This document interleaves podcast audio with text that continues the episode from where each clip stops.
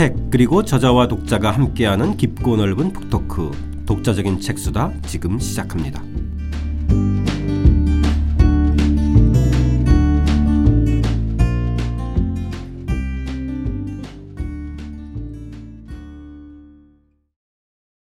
저자와 함께하는 독자적인 책수다 박종계 선생님과 함께하는 고려사의 재발견 오늘 두 번째 이야기 왕건 변방의 장수에서 전쟁 영웅으로 편 시작하겠습니다. 저는 책 만드는 사람 김학원입니다. 안녕하세요. 포근이 형 박태근입니다. 안녕하세요. 박종기입니다. 예.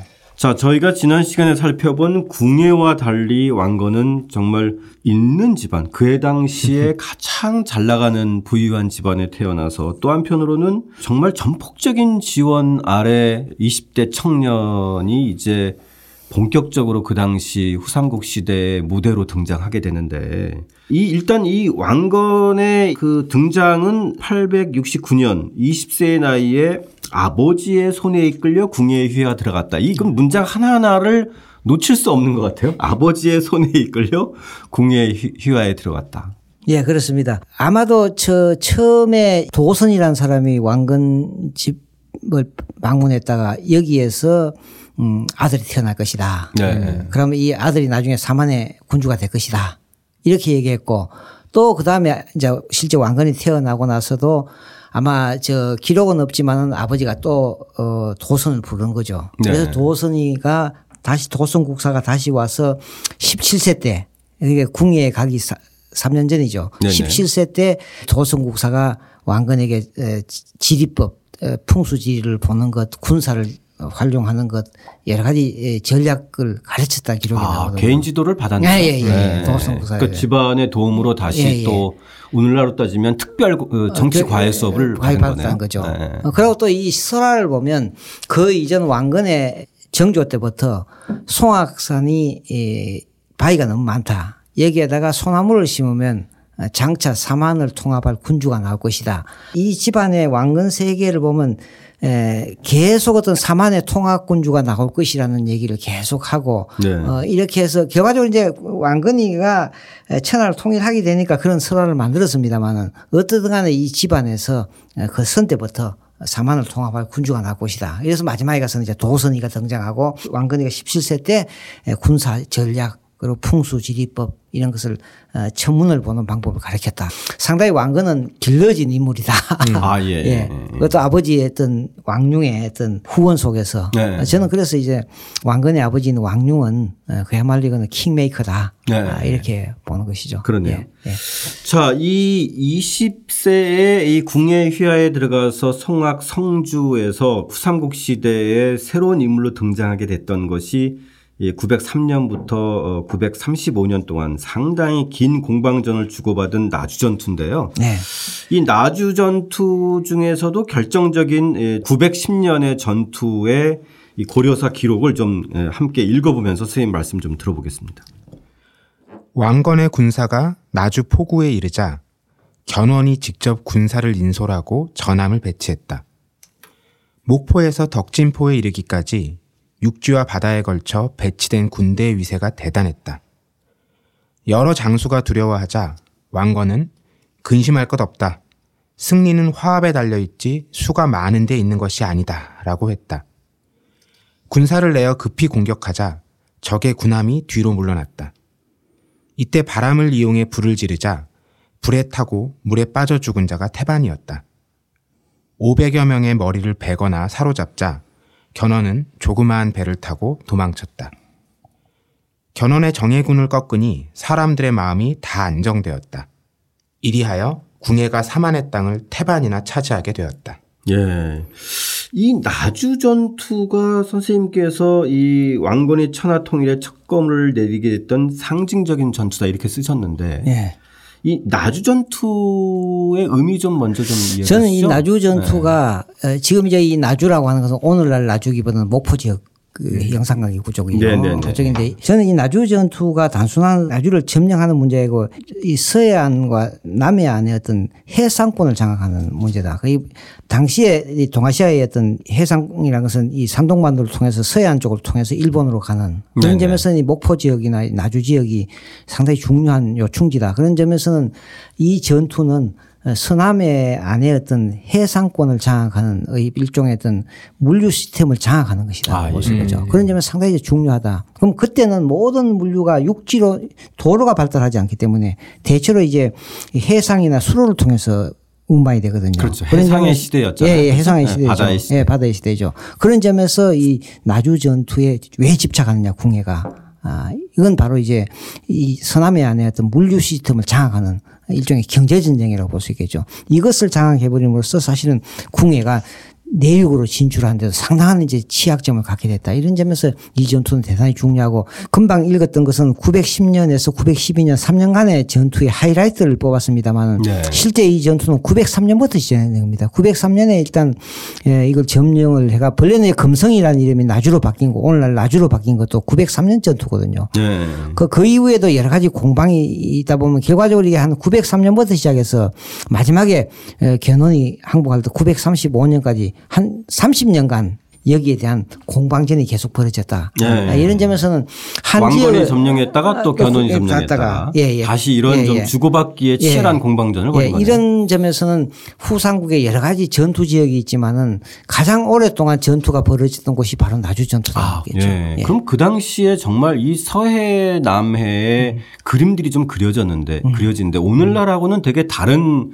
좀 그림인 것 같아요, 그렇죠? 예, 그렇기 때문에 요 사이도 네. 이제는 이 시대에 황해 지중해 문화권이라는 얘기를 합니다. 그렇죠. 예. 아, 소위 이제 이 동아시아 세계가 이 중국의 사- 산동반도 아니면 저쪽 항주 쪽에서 배가 오면 산동반도 쪽으로 해갖고 바레만을 통해서 우리 서남해안을 통해서 일본으로 가는 네네. 이런 것이 중요한 루트거든요. 예, 예. 그런 점을 보면 중국과 일본과 이 우리 한반도를 이어가는 가장 배꼽 지역이 바로 이 서남해 지역이죠. 네. 어, 그런 점에서 막 보면 개성 지역 예성강이 있고 쪽 강화도 쪽에서부터 시작해서 이 목포 지역까지 이 서남해안 지역은 대단히 중요한 지역이다. 예, 예, 예. 선생님께서 지금 말씀하시니까 저희가 지금 아마 50 대, 60대, 40대까지는 기억하는 게 1970년대 정말 그 방송과 언론을 도배했던 그 신안 앞바다 네, 예. 유물 발굴 사건. 예, 예, 예. 이게 조금 이해가 되는 것 같아요. 그- 그렇습니다. 그 당시가 바로 이 당시의 유물이지 않나요? 그렇죠? 어, 조금 그- 그죠? 1300한 원나라 때20 선적이니까. 예, 예, 원나라? 선적이지만 예. 그 그러고 지금 이제 그때 1973년에 신안 해저 유물이 발견됐고 그것이 지금 현재 이제 목포에는 해양 유물 전시관이 됐습니다. 그 이후에 최근까지 고려 선박이 발견된 것이 16사례가 됩니다. 요 최근에 이제 발견된 것이 조선 초기 배가 나왔습니다. 대부분이 고려 선박이다. 예, 예, 예. 어, 그리고 그 시기도 역시 이제는 상당히 이제 어, 고려 전시기에 다 어, 걸쳐 있다. 이런 점에서 보면 고려가 당시에 어떤 해상 무역을 얼마나 장려했느냐. 네. 아, 이런 점을 이제 우리가 알 수 있는 것이죠. 예. 그러면 이제 그 청취자 여러분들도 어 지금 나주 전투 거의 30년에 가까운 견훤과 구, 어, 이 왕건의 공방전이 벌어졌던 나주 전투를 이제 목포로 생각해서 연상하시면 되겠네요. 네, 그렇죠. 목포 앞바다. 예, 네, 예, 네. 예. 그 해상이 중요했다라는 걸 머릿속에 잘 넣어놔야 될 것 같아요. 그러니까 맞습니다. 이게 언뜻 보면 잘 납득이 안 되거든요. 왜냐하면 네. 그 송악하고 목포면 거리가 굉장히 먼데 주요한 전투가 거기서 벌어졌다라는 게 보통은 이제 육지를 따라서 내려온다고 머릿속에 그림이 그려지기 마련인데 이 전혀 다른 방식의 전투가 예, 그래서. 지금은 이제 요사이 역사도요. 그동안에 우리 역사는 전부 다 육지의 역사였어요. 네. 어, 육지의 중심은 궁정에서의 역사인데 네. 사실은 이 시대에 중요한 경제적인 활동이나 모든 것은 사실 바다를 통해서 수로를 통해서 이루어진다. 네. 아, 고려가 이 좋은 제도를 확립함으로써 전국을 장악할 수 있는 물류 시스템을 확보하는 그런 점에서 대단히 이제 중요한 정책이다. 이렇게 볼 수 있고 이것이 진짜 조선시대도 계속 이어지거든요. 네. 이 좋은 제도가 이러면서 중요한 어떤 지역의 창고들이 전부 다 이 서남 해 안에 있다는 점이죠. 이런 점에서 이게 우리가 지금은 이제 소위 이 해상의 역사 를 우리가 새롭게 조망할 필요가 있다. 예. 그렇게 지금 뭐 태근이 형이나 선생님 말씀 들으면서 저희가 이제는 고려사를 저희가 이해하는 키워드로 음. 뭐 바다, 해상무역, 해상무역. 어, 뭐 이런 수로, 그다음 예. 개방성, 음, 수로, 개방성. 예. 뭐 이런 것들에 대한 그 그림들을 좀 이렇게 그려 보면은 훨씬 더 좀 이해가 될것 그래서 저는 같아요. 이제 그래서 고려가 해양 국가적인 성격을 갖고 그 해양 국가적인 성격을 만들어가는 첫 사건이 바로 이 나주 전투다 이렇게 예. 보는 거죠. 정말 이게 저는 굉장히 새로운 시각이었던 것 같아요. 그러니까 우리는 이제 역사를 좀 다르게 볼 필요가 있습니다. 오늘날 왜 인천공항이 중요하고 중요한 겁니다. 이건 모든 것이 인천공항을 통해서 다 운반되고 또 인천 항구, 부산 항구 이렇게 되듯이 해상 루트라고 하는 것이 예. 아, 그러니까 훨씬 더 이해가 예, 좀 예, 잘 되네요. 예, 그죠? 예. 네. 그런 면에서 보면 왕건이 고려를 차지할 수밖에 없었겠네요. 왜냐하면 바다 상인의 그렇죠. 집안에 예. 예, 예. 그 자녀니까. 전국의 어떤 경제적인 물류 시스템을 확보할 수 있는 능력, 그걸 네. 구축할 수 있는 능력을 갖고 있다. 우리가 예를 들면 왜 전라도 강진 지역에서 청자가 당시 최고급 청자가 나오느냐. 그건 바로 거기 생산된 것이 개성으로 가장 연결되기가 쉽거든요. 네네. 어, 또 그것이 또 중국의 어떤 도자 기술을 받아야 되는데 가장 좋은 조건이 바로 거기다. 네. 어. 예, 이렇게 또 우리가 보면 신라 말에 중국으로부터 선종이 들어오는데 이 선종이 주로 보면 이쪽 해안 지역에 선종 사찰들이 만들어지는 것도 이제 그런 것도 상당히 중요한 것이죠. 예. 그래서 이 나주 전투의 최종적인 승리자가 이제 이 왕건이 됐던 이유도 선생님께서 이 태조 왕건 드라마에서 나왔던 이른바 이제 그 제갈량의 동남풍을 동남풍. 이용했던 장면. 예, 예. 이거는 좀 일종의 드라마적인 요소고 사실은 음 뭐 그거는 극적인 요소고 사실은 이 전투의 승리는 그 제관량과 같은 화공이 있는 것이 아니라 왕건의 선대부터 쭉 해상 무역을 통해서 축적된 자본, 자본의 힘이 결과적으로 왕건이가 나주 전투를 승리한 더 큰 힘이다. 저는 그렇게 보는 거죠. 예, 쉽게 예, 얘기하면 이 남해 쪽에는 왕건의 할아버지 대가 상당히 이제 본격적인 무역 활동을 했다는 기록이 나오는데 그 왕건의 할아버지 때는 바로 장보고가 살던 시대 약 한 850년, 네. 840년 그런 시기이기 때문에 우리가 또 다른 장보고와 같은 세력들이 이쪽에 중부 지역에 있었던 것이 바로 왕건 집안이다 이렇게 보면 맞는 거예요. 아, 그러네요. 예, 그런 그렇습니다. 예. 음. 그 정말 실질적인 세력으로서의 장보고 그룹 그죠? 예, 그렇죠. 그것의 총괄로서 그 이 왕건의 아버지 예. 뭐 이렇게 이해할 수 있을 것 같은데 자 이 고려사의 대목 한번 좀 어, 같이 살펴보겠습니다. 914년 궁예는 보장 강선힐, 흑상 김재원 등을 태조 왕건의 부장으로 삼아 배 100여 척을 더 만들게 했다. 큰 배 10여 척은 사방이 각각 16보로 위에 망루를 세웠고 말도 달릴 수 있을 정도였다. 군사 3천여 명과 군량을 싣고 나주로 갔다. 자, 이 왕건에게 부장 장수 자리를 준 다음에 배를 100여 책을 만들게 했다. 그- 그건 왕건의 집안이 100여 책의 배를 만들 수 있는 현실적인 그 힘- 능력을 예, 힘을 가지고 갖고 있다는 있었다는 거잖아요. 그렇죠. 그죠? 그리고 실제 왕건이 기록에는요, 네. 그 해군 대장군을 나오는 거예요. 아, 아, 예. 어, 그러니까 해군 출신의 해군 총사령관이 예, 해군 사령관이라고 보는 거죠. 네. 또 궁예는 그 기반이 저 강원도 영월, 강릉, 철원직이잖아요. 그러니까 이건 거의 뭐 바다하고는 접할 수 없는 점이죠. 그런 점에서 왕건은 궁예에 대단히 어, 저 좋은 보완제라고 볼 수 있겠죠. 아, 예, 예. 어, 그렇기 때문에 이제 백척을 만들 정도라고 하고 또 이제 이 실제 요 기록에 보면 사방 16보라고 하는데 이 16보가 이제 지금의 기록하면 약 한 배의 길이가 한 30m가 된다. 아, 상당히 큰 배죠. 아, 그러네요. 어. 그 당시로 예. 따지면. 그러니까 왕건 집안이 100여 척의 배를 만들 수 있는 경제적인 기반을 갖고 있다. 이렇게 보죠. 그러니까 그 배에 막루도 세우고 말도 달릴 수 있을 예. 정도니까 이제 육군들을 아예 이 안에 실어 나를 수 있다는 음. 해군의 전투력만이 아니라 그렇죠? 예. 그래서 아, 굉장히 빠르게 이동할 수 있는 예, 군사력의 이동 수단도 되는 거잖아요. 그렇죠. 예. 자, 그리고 또 한편으로 이 해상 세력의 공고한 그런 네트워크와 함께 또 하나의 수단으로 그 호적 세력과의 혼인도 이제 예, 선생님께서 좀 기술해 놓으셨는데. 예, 그렇습니다. 그러니까 저는 결과적으로 이 나주 전투의 승리는 왕건 개인적인 어떤 전략 전술도 있지만 궁극적으로는 어 왕건이 승리할 수 있을 정도로 이 집안의 경제적인 기반이 상당히 컸다. 예. 그 이제 증거를 저는 어떻게 됐냐면 바로 왕건이 갖고 있는 29명 부인 가운데서 제일 첫 번째 부인이 네. 예, 바로 이 정주유 씨라고 하는 거죠. 이 정주란 것이 지금 요새는 개풍군 오늘날 바로 네네. 개성에서 지금 강화도 쪽으로 바다로 나가는 저 포구가 바로 이 어, 개풍입니다. 풍덕이라고 하는. 아, 예, 예, 예. 그냥 바로 그거는 왕건의 이 개성 부대가 출발하는 전진기지고 음, 음. 어, 이 개풍 지역 풍덕 지역의 정주유 씨 집안에서 이 배를 어, 수리하고 고쳤다는 기록이 나오냐. 네. 이 정주유 씨가 왕건의 첫 번째 부인이다. 아. 거기가 이제 일종의 이제 근거지가 되는 네, 거네요. 저, 전진기지 출발기지가 그 전진기지가 되는 예, 거네. 예, 예. 네. 그 개성으로 들어가려면 반드시 이쪽을 거쳐가야 된다. 아. 여기에서 배를 제작했다. 네. 그이 지역 출신의 딸을 자기 첫 번째 부인 삼았다. 네. 그 다음에 또 왕건이가 나주 전투를 할 때 그게 결정적인 도움을 준 것이 바로 나주 옷이라고 하는 바로 나주에 거주했던 음. 해상 세력이죠. 오다련이라는 사람. 네. 이, 이, 사람의 딸이 왕건의 둘째 부인이었다. 아. 그러니까 이 29명의 부인이 있습니다만 실제 왕건은 제1부인에서 6부인 내 자식에게만 왕위 계승권을 줍니다. 네. 나머지 이제 제 7비에서부터 29비는 어, 왕위 계승권이 없습니다. 아, 그럼 6비하고 7비는 완전히 어, 시비가 걸리는 네. 그러니까 결과적으로 제 1비에서 6비 출신들이 당시에 호족 세력 가운데 가장 막강한 세력이다. 아. 이렇게 볼 수 있죠. 네. 그런 점에서 보면 왕건은 첫 번째 부인과 두 번째 부인이 전부 다 해상 세력이라는 네. 거죠. 그럼 이건 철저한 그야말로 이제 음.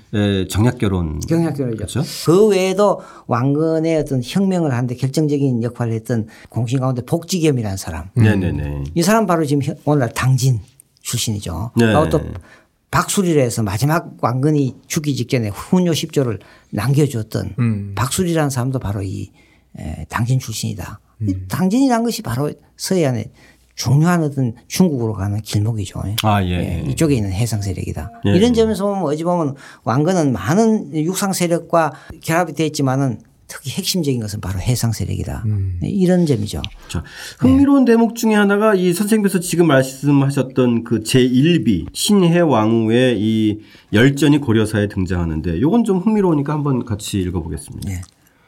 태조가 궁예 휘하의 장군으로 있을 때 군사를 거느리고 정주를 지나다가 버드나무 고목 밑에서 말을 쉬게 했는데 마침 왕후가 길가 냇가에 있었다. 태조는 그녀가 덕을 갖춘 모습을 보고 그 집에 유숙했다. 천궁은 자기 집에서 모든 군사를 풍족하게 먹이고 딸에게 태조를 모시게 했다. 태조는 그녀를 부인으로 삼았다. 네. 사실 이거는 좀 나중에 좀 이렇게 미화하기 예. 위해서 만든 그렇죠. 마치 이렇게 보면은 네. 되게 우연히 만난 운명적 만남처럼 운명적으로 둘이 눈이 맞아서 이렇게 이제 사랑을 꽃피운 것처럼 나와 있는데 사실은 누구 집 딸인지 다 알았겠죠.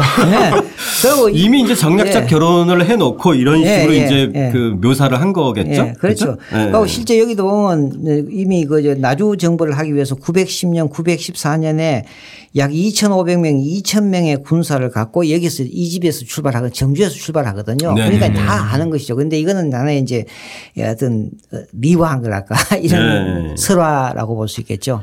이 이비인 지금 선생님께서 말씀하셨던 이 장화왕후 오씨 이제 그 나주 해상 세력의 핵심인 이 다령군의 딸과의 만남도 어 이어서 좀 나오고 있는데 그 대목까지 한번 같이 읽어볼까요? 네. 네.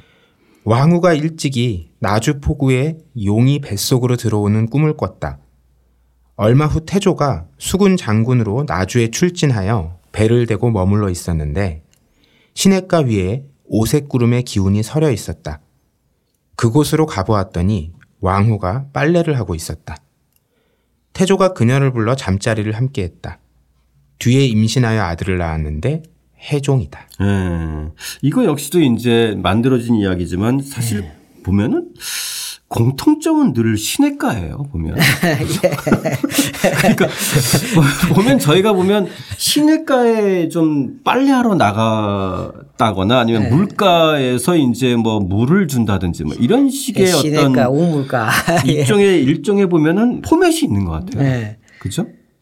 그 음. 요사이하고 상당히 다르지 않습니까? 네. 그럴 때는 뭐 여인들이 가는 것이 주로 시내가, 빨래하는 곳, 우물가. 네. 이게 또 하나의 중요한 장소가 되는 거죠. 네. 네. 어쨌든 핵심은 나주 해상 세력의 딸이라고 하는 것인데 이런 식으로 이제 정말 에, 그 왕건의 아버지인 해상 세력의 지원만이 아니라 정략적인 혼인 세력을 통해서 그 해상 세력을 거의 뭐 이 서해안 쪽은 장악하는 어떤 네트워크를 갖네요. 네. 고려 세계라는 데 보면 에, 이게 왕건의 6대조부터 시작해서 이제 쭉 예, 얘기하는 예. 6대조, 5대조 사는데 근데 보면 실질적으로 이 집안이 해상 세력과 결합되고 바다와 관계 있는 건 자기 할아버지 작재근 작재근 때부터거든요. 네, 네, 네, 네. 그러면 뭐 자- 왕건의 할아버지니까 한 세대가 30년 하면 왕건보다는 한 60년 음, 먼저라면 왕건이가 877년생이니까 아버지는 할아버지는 대체로 810년 무렵에 에, 활동을 했고 810년 무렵에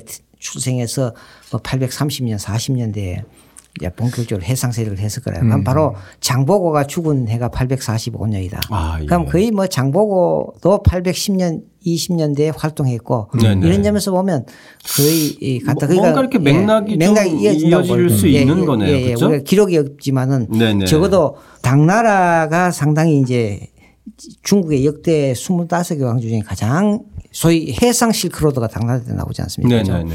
그 소위 이제 육상 실크로드가 있습니다만 알록산에 난이 일어나면서부터 번진들이 반란을 일으키니까 육상 실크로드가 막히면서부터 해상 실크로드가 개발이 된 게 당나라 후- 후기란 말이죠. 네네네. 어, 그리고 이때 이제 중국 지역에 신라방이 생기고 여러 가지 번이 생기지 않습니까? 그죠? 네네. 어, 그런 가운데서 장보고가 나오지만 이 장보고 하나만 나온 것이 아니라 이 개성 지역에는 왕건 집안도 어, 나- 해성 세력으로 나올 수 있다. 그러니까 대체로 왕건 집안은 제가 보기에는 왕건의 할아버지 때부터 음, 해상 세력으로 본격적으로 등장해서 부를 쌓아왔다. 이 적어도 왕건 때까지는 벌써 한 5, 60년 이상 음, 해상 무역에 종사한 어, 상당한 어떤 세력가 집안이다. 그러네요. 이렇게 보는 게 맞습니다. 네. 그걸 역사를 따로 배우다 보니까 시기가 그렇게 가깝다는 생각을 못 했는데 그렇죠. 예. 우리가 장보고랑 장보고와 왕건의 집안하고의 연관성에 대해서는 생각해 전혀 본 적이 생각을 없어요. 못 해봤어요. 물론 예. 이제 장보고와 왕건을 다 최수종 씨가 연기하긴 했지만 예. 아 그러네요. 그런 연관성이 있네요. 예, 저희는 최수정으로 연결되는 예. 예, 장보고와 왕건인데 사실은 역사적으로 겹쳐지는 예, 시기고 그렇습니다. 예, 그러니까 대체로 지역도 예. 겹쳐지는 거고 예, 활동 그렇죠. 상황도 겹쳐지는 예. 거기 때문에 지역적으로 완도 완도와 개성이 먼 것 같지만 그때는 바로 다 지금도 인천에 가장 많이 사는 사람들이 충청도의 서산이나 태안 당진 쪽 사람들이다. 네, 그때는 네. 육로로 가면 상당히 먼 거예요. 네. 전부 다 네. 배를 타고 가거든요. 맞습니다. 어, 좀 그런 식으로 연결되고 또 예를 들면 저 동해안 쪽에도 한경도 사람하고 이 경상도 사람들이 말씨가 비슷한 것도 역시 이게 이제 배를 타고 서로 교류를 하기 때문에 네, 네, 가는 네, 네. 거거든요. 그런 점에서 정근대 시대에 우리가 역사를 지금까지 자꾸 육지를 중심으로 보는데 이 해상을 중심으로 해서 어, 강을 중심으로 해서 역사를 새롭게 봐야 되는 거예요. 네, 네, 네. 이렇게 보면 왕건도 이제 우리가 새롭게 보일 수 있다는 거죠. 예. 교수님 제가 하나 음. 궁금해지는 게 이제 앞서 우리가 그 궁예 얘기 살펴볼 때부터 이 당대의 영웅들의 어떤 시대 정신 이것이 이제 사만 예, 통합이었잖아요. 그렇죠. 예. 근데 뭔가 이런 해상 세력과의 결합은 지금 자본에 의한 통합 같은 느낌이 드는데 그렇죠. 예. 그런 과정에서 왕건이 사만 통합이라는 이런 시대 정신이 좀 흐릿해지지 않았을까라는 생각도 드는데요. 그 아마도 저는 궁- 어, 궁예보다는 네. 어, 그런 어떤 시대 정신 에 투철하지는 않았잖아요. 예, 그래도 역시 이 사만을 통합하지 않으면 자기가 실질적인 군주가 될 수 없다고 하는 의식은 당시 지도자는 다 가지지 않. 다음에 우리가 견훤을 봐도 네. 견훤도 역시 예, 사만 통합이라는 의지를 갖고 있거든요. 음. 이 상대적으로 본다면 선생님 말씀대로 왕건이 조금 그런 면은 투철한 면이 기록상으로 보이지는 않습니다. 음. 아, 그러나 전체적으로는 역시 시대 정신이 건 분명히 가고 그래서 왕건도 보면 일통 사만 아, 사만 네. 일통이라는 얘기를 쓰고 개성의 에, 칠청탑 어, 서경의 구청탑을 세우는 게 뭐냐 이건 사만통합이다. 마치 신라가 선덕여왕 때 황룡사 구청탑을 세움으로써 어, 어떤 토- 통일을 네. 하겠다는 그런 하나의 어떤 관념은 왕건도 갖고 있었는 건 사실입니다. 상대적으로 좀 네, 약하다. 실제로 이 왕건의 아버지와 왕건의 정치적인 행보, 음. 긴 정치적인 행보를 보면 유추해 보면 음. 이 행보가 단순한 어, 그한 지역의 장악 이것만은 아니었죠. 아닌 것 같습니다. 그러니까 나- 저뭐 아까도 얘기했지만 고려 세계를 보면요. 어떠한 왕건의 정조 때부터 음. 네네. 사만 통합 군주가 나온다는 걸 자꾸 얘기하거든요. 네. 그리고 또 이제 작재근도 마찬가지고. 그리고 이제 작재근이가 물론 가탁된 거면 당나라 숙종이 예, 개성에 도착해서 송악산에 올라갔을 때도 역시 사만의 어떤 통합의 인물을 암시하고 그다음에 이제 왕건의 아버지 때 와서는 또 도선이가 사만을 통합할 사람이 나온다. 계속 이런 어떤 음. 시나리오가 들어가 있단. 말이에요. 후대에 만들어졌다고 하지만은 역시 이 시대의 정신을 벗어날 수는 없었다. 네. 이렇게 볼수 있습니다. 그리고 실제로 이 당시에 이러한 정도의 에, 정치적 지도자라면 사실은 누구나 가질 수밖에 없는 역사 인식이 바로 전대의 역사 인식인데 그러면 결국은 삼국을 통일한 신라에 대한 어떤 역사 인식이 분명히 있고 예, 그러면 결국은 다시 제대로 에, 된. 신라가 어, 삼, 삼한을 통일했던 바로 직전에 전사가 있기 때문에 예. 최소한 어쨌든 대망을 가지고 있다고 한다면 아. 통일에 대한 것은 삼한 통일은 기본적으로 좀 가지고 있는 어떤 예, 예. 공통된 어떤 역사 인식이 아닐까 예. 싶기도 사만 해요. 그래서 이제 그죠? 당시에 저 예. 이미 벌써 신라가 삼국을 통일한 신문왕 때부터 삼한 일통이라는 얘기가 나오거든요. 예, 예, 삼한 예. 일통. 통일을 거꾸로 하면 일통이죠. 하나로 통합된다. 그때는 네네. 통일이라는 거 일통이라고 하거든요. 삼한 일통. 이런 것이 이미 벌써 신라가 삼국을 통일한 이후에도 삼한 일통. 이것이 이제 고려 초기까지 계속 삼한 일통이라는 얘기가 나온단 말이에요. 예, 예, 예. 어, 이건 분명히 이 시대의 정신이다. 그 적어도 지도자가 되려고 한다면 그 시대 정신에 투철을 해야 된다. 이 말만이 아니라 행동으로도 투철하지 않으면 안 된다. 이런 어떤 교훈을 우리가 얻을 수 있죠. 오늘날 또 이 정치 지도자라는 것은 이 시대가 요구하는 것이 뭔지를 정확히 이해하지 못하는 사람은 이건 지도자가 될 수 없다. 이렇게 얘기할 수 있죠. 예, 예. 그리고 이제 또 이런 그 공고한 해상 네트워크와 함께 아까도 선생님께서 잠깐 말씀하셨지만 이 왕건의 최측근들이 또 그렇죠. 어, 예. 이런 그 해상 세력에 아주 능통했던 그런 배경들도 가지고 있어요. 그죠? 예, 예, 그렇습니다. 선생님께서 말씀하셨던 복지겸이나 박수리 같은 사람들 그죠? 예. 자, 이제 오늘 좀 이야기하면서 이런 당시 왕건의 기반이 됐던 해상 세력을 좀 특별히 좀 이해하게 됐는데 그것이 이후에 고려 건국과 고려를 이해하는 하나의 어떤 그 되게 중요한 그 핵심 근거이기도 하네요. 좀더 예. 고려가 가지고 있는 남다른 개방성. 예, 그렇죠. 그렇죠? 그러니까 제가 이제 해상이라고 하는 거는 바다 해자에다가 위- 위상자가 아니라 장사한다 상인이 죠. 해상 바다 상인 출신이다. 네네네. 한번 생각해 보세요. 이 고려를 건국한 사람이 이 바다 상인 출신이다. 장사꾼이다. 쉽게 얘기하면 바다 장사꾼이다. 네네. 이럴 경우에 이 사람들이 국가를 경영하는 철학에도 상인의 정신이 들어가지 않을 수 없고 이거는 상당히 이제 다르단 말이에요. 네. 그게 막 예를 들면 조선시대 같으면 물론 이성계가 건국했지만은 실질적으로 조선시대가 되면 이 사대부라고 하는 성리학적인 관료가 국가를 유지하면 어떻게 됩니까? 성리학적인 국가로 갈 수밖에 없죠. 그렇죠. 고려는 분명히 이건 바다상인 출신이다. 이런 것이 고려가 그 이후에 한국 역대 왕족은 가장 어떤 개방적인 정책, 해상무역을 장려한 거로 갈 수밖에 없었다. 이때 시대의 정신이 당시에 동아시아 세계 자체가 당나라와 송나라가 가장 또 어, 해상 무역을 장려하는 시대였다. 마치 오늘날 어, 우리가 이 글로벌 시대를 하지만은 대한민국만이 글로벌 정책을 치는 게 세계 자체가 지금 그, 어, 세- 세계화라고 하는 네. 시대적인 물결이 오늘날 우리가 예, 교류의 시대였다. 이런 거네. 음. 바로 그런 어떤 조건. 막 그런 것이 고려 스- 그고 그리고 또 그런 전통이 저는 우리가 우리 전통 시대 조선 시대 때 가장 양심적이고 어, 훌륭한 상인 집단이라는 개성 상인이라고 하는 이 그렇죠. 전통도 개성 상인이라고 하는 거죠, 조선- 조선 예. 시대 때. 이것도 저는 음.